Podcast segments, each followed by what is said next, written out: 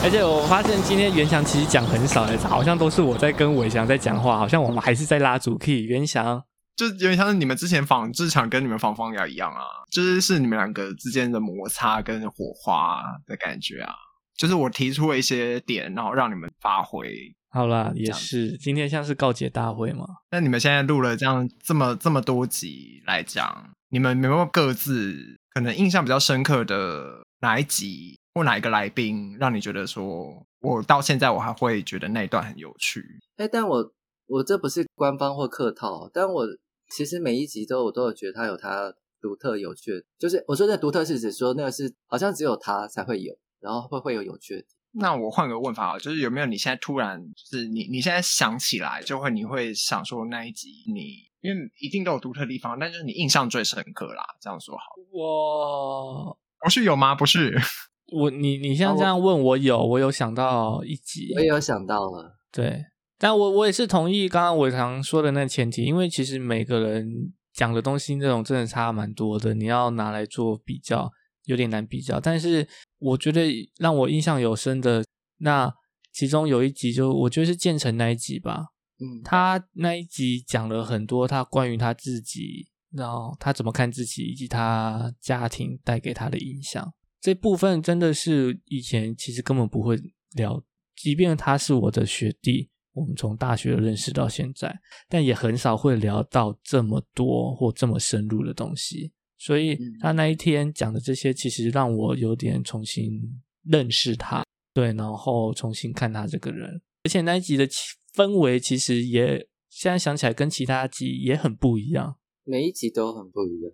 嗯，你觉得哪里特别不一样？可能我自己的觉得那个某个程度也是因为我可能已经有认识他，所以那个我说的不一样，可能也是有带入我自己主观的想法，觉得说我们现在面对的这个人。跟我平常或我大学以来认识他的那个印象的那个人是不一样的。嗯，那我我想你现在有想到什么部分吗？我想到的应该是方雅那，主要是因为我后来在听的时候，我竟然还有点触动。我哎，我忘了是在什么时候我们有讲过这一段，是可能是我们私底下聊天吗？还是就是总之是哎，啊那一集后面在分享他对台湾的看法，而且那个非常有趣的是，呃，他的那个分享在。博旭问说：“因为博旭他那时候看方雅，觉得他是一直能够走出去，所以他觉得他对自己太苛求。然后方雅说，他没有觉得说留在一个地方就不是一种……我忘了他那时候原本用的那个说法啊啊啊！对。”因为我那时候是问他说：“哦，我觉得你一直去外面闯荡，其实你很厉害，你不用再一直苛求自己。”对对对。然后他反而就是说：“可是你这样讲，我也不觉得一直待在同一个地方的人就是不厉害啊。”因为我觉得那一段，呃，我觉得那段对我来说非常有趣。我说有趣是乍听之下只是这两个人的对话，可是对我来说，我觉得他其实有点出以前我我觉得某种台湾人，或我可能也是某种那种台湾人。会有的一种状态，就会把自己看得比较小，就会觉得自己仍然有所不足之处。嗯，但我们其实没有想到，那就是自己的一种选择，而这部分它也值得被肯定。但我觉得那个值得被肯定，也不是说像可能有些人会过度去放大或太自大，也不是这样。然后，嗯，也包含后面方雅分享说他看台湾美好的那个部分。当然，我们都知道那个部分是一种美好。我也曾经真的有听过一到两个人会讲说台湾对他来说很美好那部分，甚至我还有听过有在大陆那边当英文老师的，他说他曾经来过台湾的高雄，然后他那次的经验觉得他他的描述也是诶，就是如果说一个理想的儒家的实践，那台湾肯定是一个像这样的地方，然后那个部分人们真的百姓之间互动都是良善，而这个地方是如此的淳朴。他们会用这样的形容去描述，然后呢，都会带给我很强烈的冲击，因为可能我有不了解他生命的那些部分，他所看到的那个部分，他们的在地的生活的那个险恶，跟人之间那个东西到底是什么？可能是我看不到，包含面对到那些现实的残酷，然后重新再看这个部分，也会我觉得相比刚才博旭的讲，我的话也会有点像，也是回头看自己，是我们会不会愿意有一个眼睛也来看看自己。身处在这块台湾，它美好的那些部分，可能可以有些什么？嗯，我大概是在去年吧，呃我去年因为我们去年六月一起去爬山嘛，然后隔一两个月之后，我跟我朋友朋友开车上太平山，然后那天我也觉得非常有趣。我坐在后座，朋友在开车，在走那个蜿蜒的路，路程过程中时不时会看到有哪些地方它在施工，然后我就突然拖拖出一句话，我说什么每走一段路就会有一块地方就是总是在施工，然后我朋友就说你不知道台湾都这样，然后我就脑中突然浮现一个东西，我就哎我我现在其实在经验这个东西叫台湾经验，我这样说的意思是我可能去澳洲的时候不会经验到这些，我可能去北京的时候不会经验经验到这些，我可能去上海不会经验到这些，经验到什么？路时不时走的时候就会遇到有一块它在施工，然后现在这么陡的坡，刚刚才在平地，然后马上这样攀爬上来，可能在台湾才会遇到。我不是说其他地方没有，而是我现在正在经验这些，我们也别忘了，只是台湾才会有的经验。它有它独特的地方，但它也有它狭小的地方。嗯但同时它，如果我们愿意打开眼界去看到其他各个部分，包含人，嗯，应该是你你这样讲，我会想到就是说，嗯、你现在看到的这个到处在施工是一种台湾经验，嗯，确实这可能真的在台湾只有。但是我觉得大家很容易就会在这个经验之后，直接在后面下一个判断，觉得这个是好还是不好。像你刚刚这样讲，可能就会觉得这哪有什么好的啊？这到处都在施工，就是很扰民，或者是到处都在破坏。嗯，但是我觉得你刚刚讲法是让这件事情变成回到一个中性的状态，对，让它就是一个这样的事，但先不要下定说这个是好还是坏。我觉得是比较是要扭转，是后面那个看到这件事情的时候，你急着去下的那个判断。我们可不可以就是单纯看到这件事就是这件事？嗯，嗯而且我其实就延续你刚刚讲的，我同意为何台湾人会或或我们我们认识的某些我们认识的台湾人会很快的在生活在台湾这件事情上，很快下一个所谓的好或坏这样的价值判断。我觉得我要同意是大家其实都很认真的生活在这块土地上，嗯所以很快的跳过了那个，我们其实可以相对中性的来看看我们现在身处在这块环境，不论是人或是真的地理上的这些物质上的环境，可是我这样想，我也觉得这其实是蛮困难的欸，因为我也觉得蛮困难。困难是在于说，我们就真的生活在这里啊，我们是真的是可以体验到它。呃，如果说刚刚说在施工，它这样的一个经验所后面带来的结果是什么？可是对于外来的人，他可能就真的他不是长期生活在这里，他看到就真的只是看到而已，他没有去经历过他接下来带来的后果，所以他可能就不会有什么过多的评断。但生活这块土地上的人很难去跳脱说这个东西直接连接到它之后会带来什么后果，而下了一个评断。不过我我有觉得我这个看法也是在过程当中逐渐被改变。最明显的是我看 YouTube，因为你一定会看过许多外国人在台湾的生活经验来描述说在台湾生活有多好。嗯我最有印象的是有一集法某个法国人，然后他说他生活在台北，他只要开车就可以马上上阳明山，你就可以直接接触到大自然。嗯但我在听的时候，我就在想说，哪个台湾人会时不时就一直要接触大自然？就会明明就有山在旁边，但我们是不是大家就是要去跑夜店啊？呃，你不会动不动就觉得说我要山，因为接触我会啊大自然那、那个 本来的生活模式，可能我是说那个法国人，他可能他本来就有。嗯对，但其实这些资源就是在我们的身边，而我们只是愿不愿意去打开我们原本有的生活的模式或界限，去探索。其实有很多东西很值得去嗯嗯，我们去品味的吧。嗯诶这一集会有两个 hashtag，就是黄伟翔喜欢开放式关系，跟黄伟翔喜欢跑夜店。这应该是什么样的人会做什么样的 hashtag 吧？这集就给袁翔去写啦，他有好多什么事 hashtag 跟文言啊，这局的叙述他应该可以写的很精彩。袁翔，好好说哦。我们我们从小生活在这样的环境，所以我们会认为一切其实都是很理所当然的。对啊，所以看外国 YouTube 写那些，其实我们就是觉得，嗯，这在台湾就没有什么特别的啊。嗯，我觉得我的经验比较像是看到会觉得，嗯，有你说的这么好吗？就是对我也会有时候这样想觉得哎，有这么夸张吗？是不是你为了要做节目效果讲成这样、啊？对对，讲给台湾人听的。对，然后说哦，有这么这么这么你讲的好成这样吗？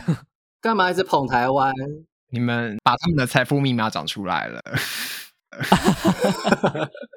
但我觉得呃，确实会攻击到很多人。但但我也是很爱看，我觉得很爱看，原因也像是伟翔刚刚讲的，因为确实是透过另外一个外来者的观点去重新看这件事情，你才有机会去松动说，哦，原来他是有其他别人觉得好的地方是在哪，那我们怎么可以说就是他只有这样，然后都不去觉得说他没有什么？嗯，我觉得真的是看外国 YouTube 拍的那些影片最大的好处，就是换位思考啦。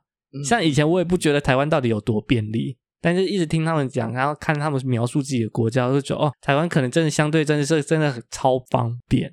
是也太便利对啊的，程度。而且提到这个，我呃在私心推荐一个外国 YouTuber 叫小飞，他真的很厉害，他真的是去把台湾各个山林跑透透，而且是非常深入那种。他是自己去开发台湾的各个景点，然后把它做成一个呃 Google Map 的形式，然后他开放给所有人对他自己有。对他自己有开发一个网站，专门记录这些秘境点。他开发出来之后，他是开放给所有人，他就是想说让大家知道台湾其实有这么多不一样的点。但有趣的是，对，嗯是一个外国人在做这件事情。是一个美国人。对，我我我觉得拉一个比较大的来讲，我觉得有这些事情发生，我觉得某种程度其实在打开台湾的能见度。以国际上来说，我觉得以我们现在生存的这个地位、政治上的这个状态来说，其实是好的。确实啊，有有越多人用他的力量去做这些影片发散出去，绝对是可以帮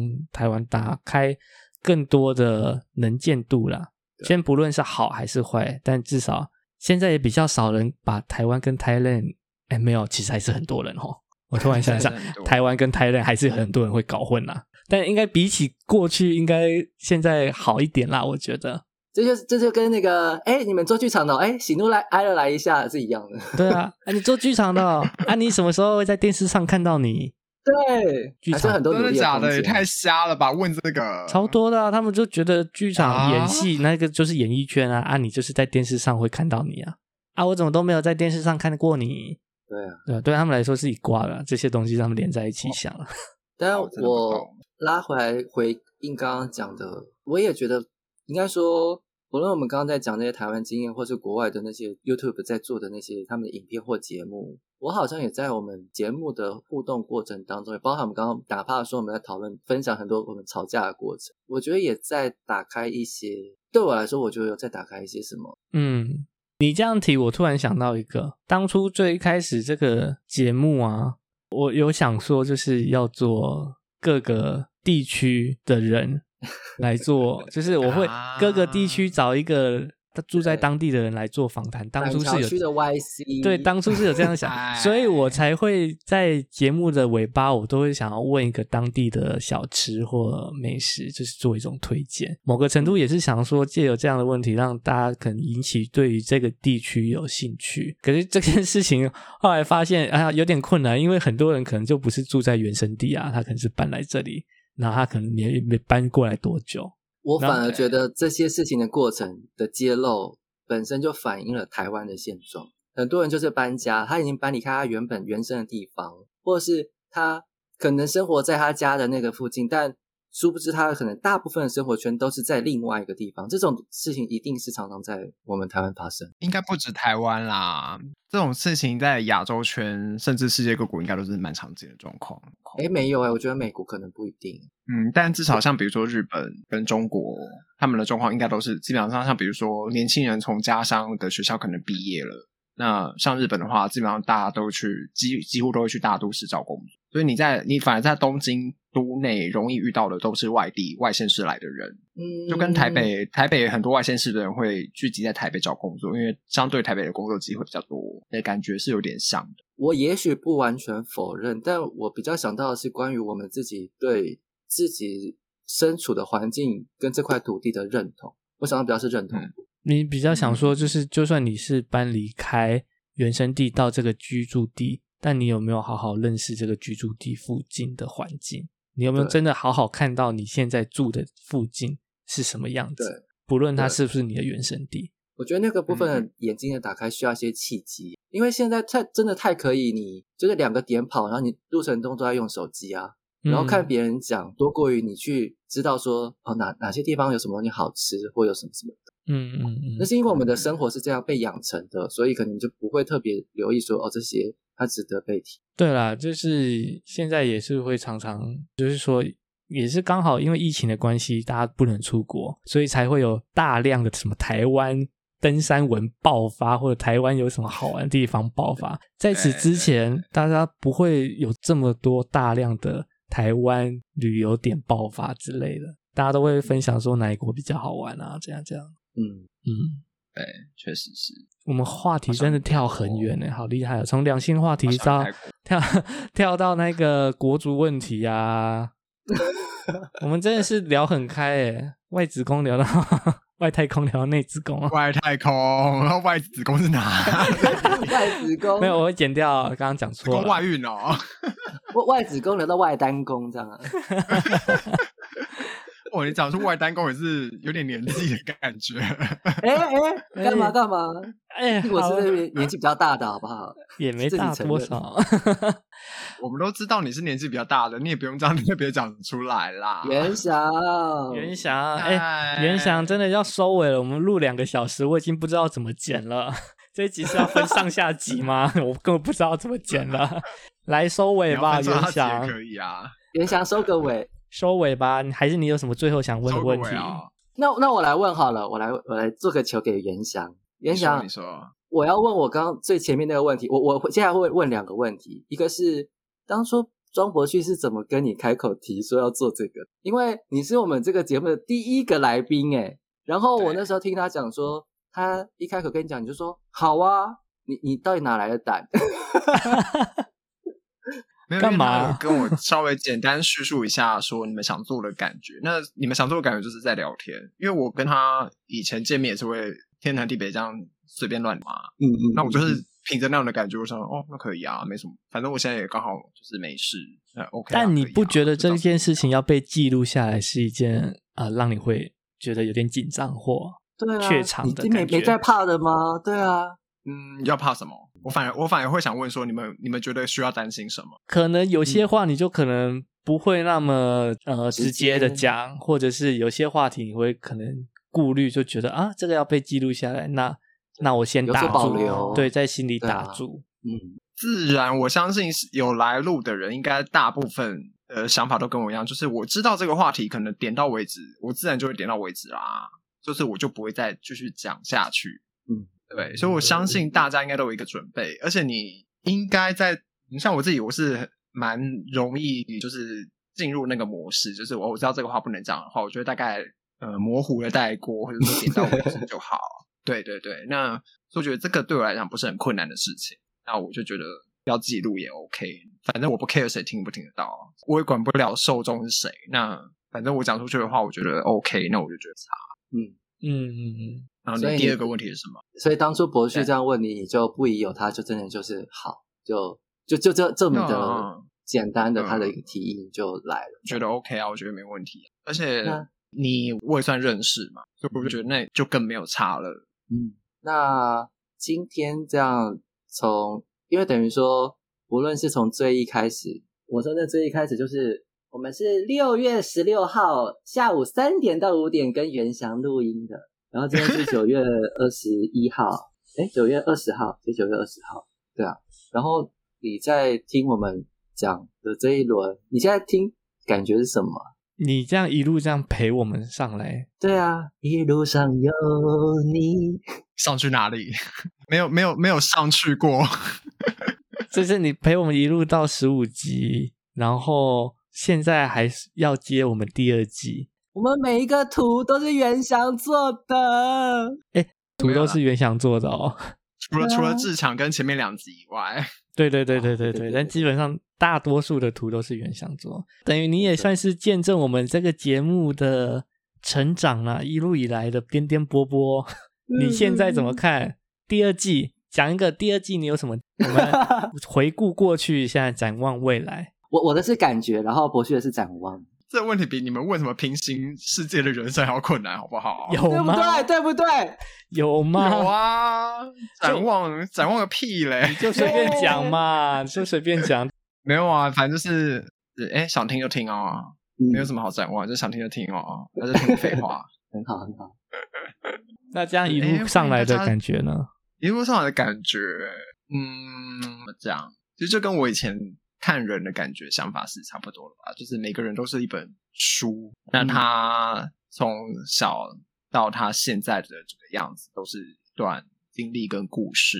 那我不一定会从故事中得到什么，可是我可以，就是我我听别人的故事，光这件事情我就觉得很有趣。嗯所以我很享受，就是要怎么讲呢？就是我很乐意听大家的故事啦，这样。所以你们访问一个新来宾，我都觉得很有趣，因为那毕竟不是我认识的人，我也不会接触到可能不同领域的人。然后大概就这样吧。非常好的结尾，很适合我们第一季做了十五集的这样一路上来最后一个感想。你在熬啊，我看你熬多久。